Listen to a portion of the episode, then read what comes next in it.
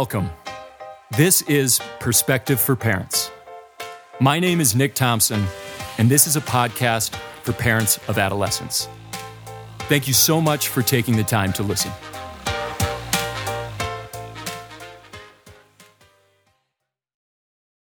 We can focus way too much on the behaviors, the behaviors of our youth. When I get a call from a school to come give a presentation, it's usually a behavior they want me to talk about. Nick, can you come to our school and talk about talk about the dangers of vaping? Can you talk about the dangers of marijuana? Can you talk about self-harm? Can you talk about how to use social media in moderation? Can you talk about procrastination? You talk about binge drinking? There are always behaviors. The requests are always about behaviors. I think we focus too much on the behaviors. And I believe it's unhelpful. And here's why the behaviors are always changing more rapidly than ever. And if you're not familiar with the particular behavior, you're going to have a difficult time understanding the behavior. You're going to have a difficult time connecting. You're going to have a difficult time building empathy. So, what I say is focus less on the behavior, focus more on the message. All behavior is communication. I'll repeat that. All behavior is communication. So, when you're concerned about a behavior of your child, ask yourself the question what are they communicating to me? What is this behavior communicating to me, to themselves, to their peers, to the world around them? Here's why that can be effective is because you will not go to a place of fear if you can understand the message of the behavior. You focus on the behavior, go to a place of fear, super scary, you're not familiar with it, you, you predict, you catastrophize into the future. And when you go to a place of fear as a parent, you will disconnect. That's what fear does. It creates a disconnect in the relationship, in the moment, in the conversation. And those behaviors, again, are always changing. There's a great, great quote by uh, Ben Lindsay. And the quote goes um, Trouble is, kids feel they have to shock their elders, and each generation grows up into something harder to shock. So, yeah, the behaviors just are going to escalate and escalate and escalate because that's a piece of adolescence, is, is pushing against challenging the status quo. You are the status quo. So, because if you're listening to this, most likely you want to connect with your child. Focus too much on the behaviors, you're going to have a real difficult time connecting with your child. Focusing on the message will most likely be helpful. So, what are the messages? The messages remain the same generation after generation after generation, thousands and thousands and thousands of years, the messages remain the same. The messages that adolescents have been communicating to, to the world around them remain the same. Here are the main messages I need to belong. I want independence. I want to take risks. I'm trying to figure out who I am. I'm going to challenge my parents and other authority. I want to challenge the status quo. I want attention. Positive, sometimes negative. I'm avoiding something. I'm hurting. I'm suffering. I'm overwhelmed. These are the messages, and they never change. And whoever is listening to this, I don't even need to know you to know that you can identify with and therefore connect with these messages. Everybody wants to belong. It's so important, adolescence. Everybody wants some form of attention at times. We all avoid. We all can hurt, be sad, suffer, feel overwhelmed. So that's why it's so important to connect with the message, is because you know all of these. We all do. They're human.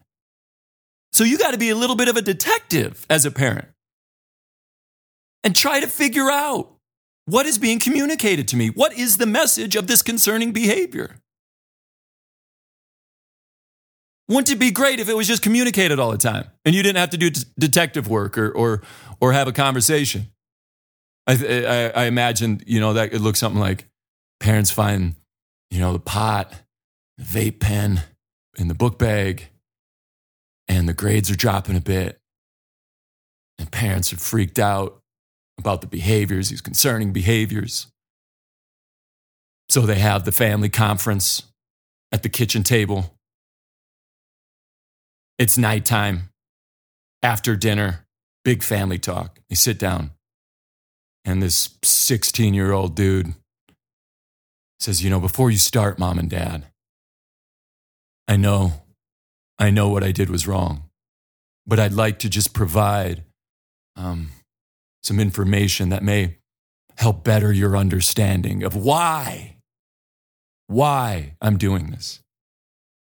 So, Mom and Dad, we've moved three times in the last four years. That's been really difficult. It's been really difficult to make and maintain friends. So I'm new at this school. And I was avoiding the cafeteria. I was avoiding lunch because I didn't have anybody to sit with, to eat with. Nobody was inviting me to go get food, drive somewhere. And last week, a group of kids in my class, these two guys, they invited me to get lunch with them. And I could not have been more excited to have someone to go to lunch with. So I got in the car. We headed, we headed to, to, to Wendy's and mom and dad. A particular behavior that, that these guys partake in over lunch is they smoke bowls of marijuana. So, because membership is so important to me at this time, you know, mom, adolescence, that time, that need to belong, to find your tribe. So, because membership is so important to me, mom, I chose membership over morality. And I hope you can understand that while this behavior does not match up with who I am or what I believe in, I did do it in order to belong. And I am so sorry. I hope that you can understand. That would be amazing.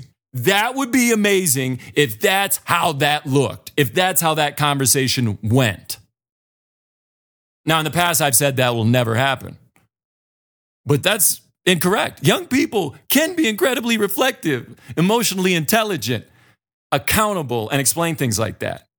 But it doesn't happen all the time. And it really doesn't happen when we're coming from a place of fear, freaking out, and not willing to listen. So if your young person isn't likely to do that, to share the message of the behavior, you got to look for it. Look for it, try to connect, have a conversation, and maybe you can get there. So when you think WTF, with a concerning behavior. WTF. It's good. Think what's the function? What's the function of this behavior? Because if you can figure out the function, you can go to a place of understanding, therefore develop empathy, and be able to connect with your child. This does not mean that you don't consequence the behavior, by the way. We need the consequence. So when I say things like this, it's always like, so you let them do whatever you want, whatever they want? No, no. But the consequence isn't a reactionary thing. It isn't about me. It isn't about me freaking out. And you did something to piss me off or to scare me. So therefore, I need to, to consequence you and restrict you and give me those keys. You're never leaving this house again. That's not what I'm talking about. I'm talking about agreed upon expectations within a home that you follow up on within our family, yeah, we don't we don't use substances. We don't use pot. We can't vape. We talked about it, and here's the consequence. But that consequence feels entirely different when it's coming from a place of understanding and love and not fear and reactivity. So if you want to be there for the big conversations, If you want to have your kid listen, if you want to have any form of influence over him when those concerning behaviors show up, and most likely they will, I highly recommend focusing more on the message and less on the behavior.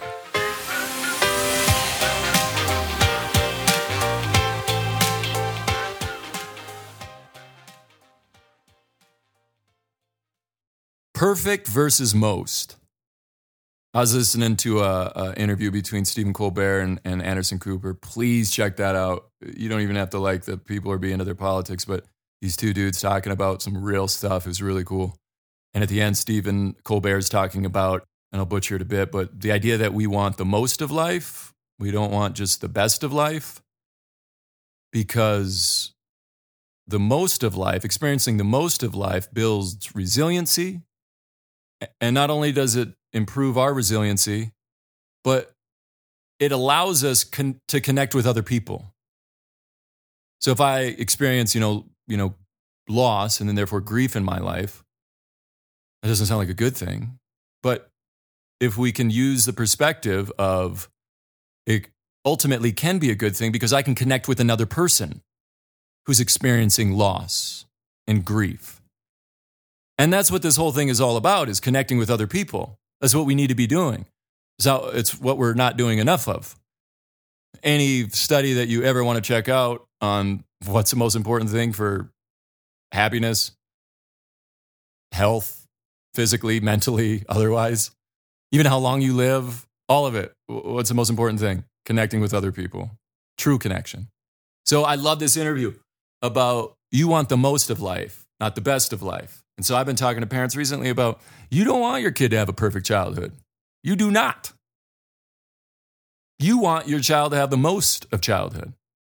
Because if we can agree that a part of life, a part of being a human being, is doubt, is rejection, embarrassment, jealousy, sadness, uncertainty, feeling inadequate, loss, failure, confusion. If this is a part of being a human being, don't we want our young people to experience that?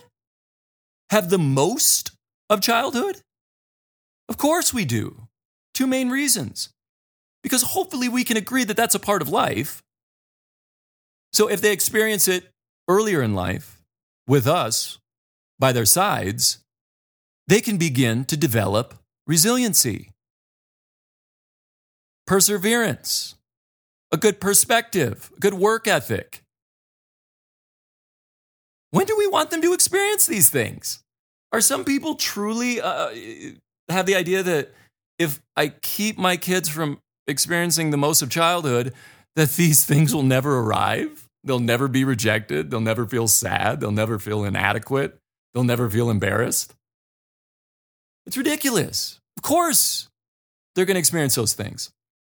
So, yes, we want them to experience those things when they're young. Okay, so maybe this doesn't need an explanation, but this doesn't mean that the parent like provides these things. The parent, uh, we don't need to make them sad. We don't need to uh, like embarrass them intentionally, make them feel rejected by us. No, no, that's not what I'm talking about. I'm talking about their life, the world around them, which you can't control. That providing these different experiences for them. Okay, so back to it. You don't want your kid to have a perfect childhood. I promise you. So we agreed that experience these things earlier on, develop resiliency, develop a good perspective on it, develop fortitude, whatever word you want to use. In addition, we want our young people to connect with others, connect with their peer group, have deep, meaningful relationships with other human beings. Well, how do we do that? Well, we connect. And a big piece of connection is being able to understand, to know, to relate to, to empathize with what you're going through. So, because all those things that I mentioned, that list, because those are human things, if your child experiences them, they will be better able to connect with other people because people get sad, people feel rejected, People get scared. People feel embarrassed. And if you don't know those things, you're not going to be able to connect with other people. So it does two main things it's keeping our kids from developing resiliency, a positive perspective, you know, things like we say grit. We wonder why they don't have grit. And it keeps them from truly connecting to other people on a deep level. There is no deep without the most. There's no depth in perfect. The depth, the true connection, is in that dark, murky, sticky stuff at the bottom that we don't like to talk about. That's where we truly connect with people. So, parents, if you're listening to this, please, please remember you don't want your child to have a perfect childhood. You want your kid to have the most of childhood. There's that great quote A ship is safe in harbor, but that's not what ships are built for. Think that's by John Shedd. Two D's. I switched that quote, switch it up a bit. I think the quote, or a quote, should be A youth is safe in harbor, but that's not what youth are built for. If you want your child to go through adolescence unscathed, this would be a considerable disservice to them. We want our kids to have the most. Not a perfect childhood, but the most of childhood. And again, to develop resiliency, a good perspective, and ultimately to be able to connect with other people in a meaningful way.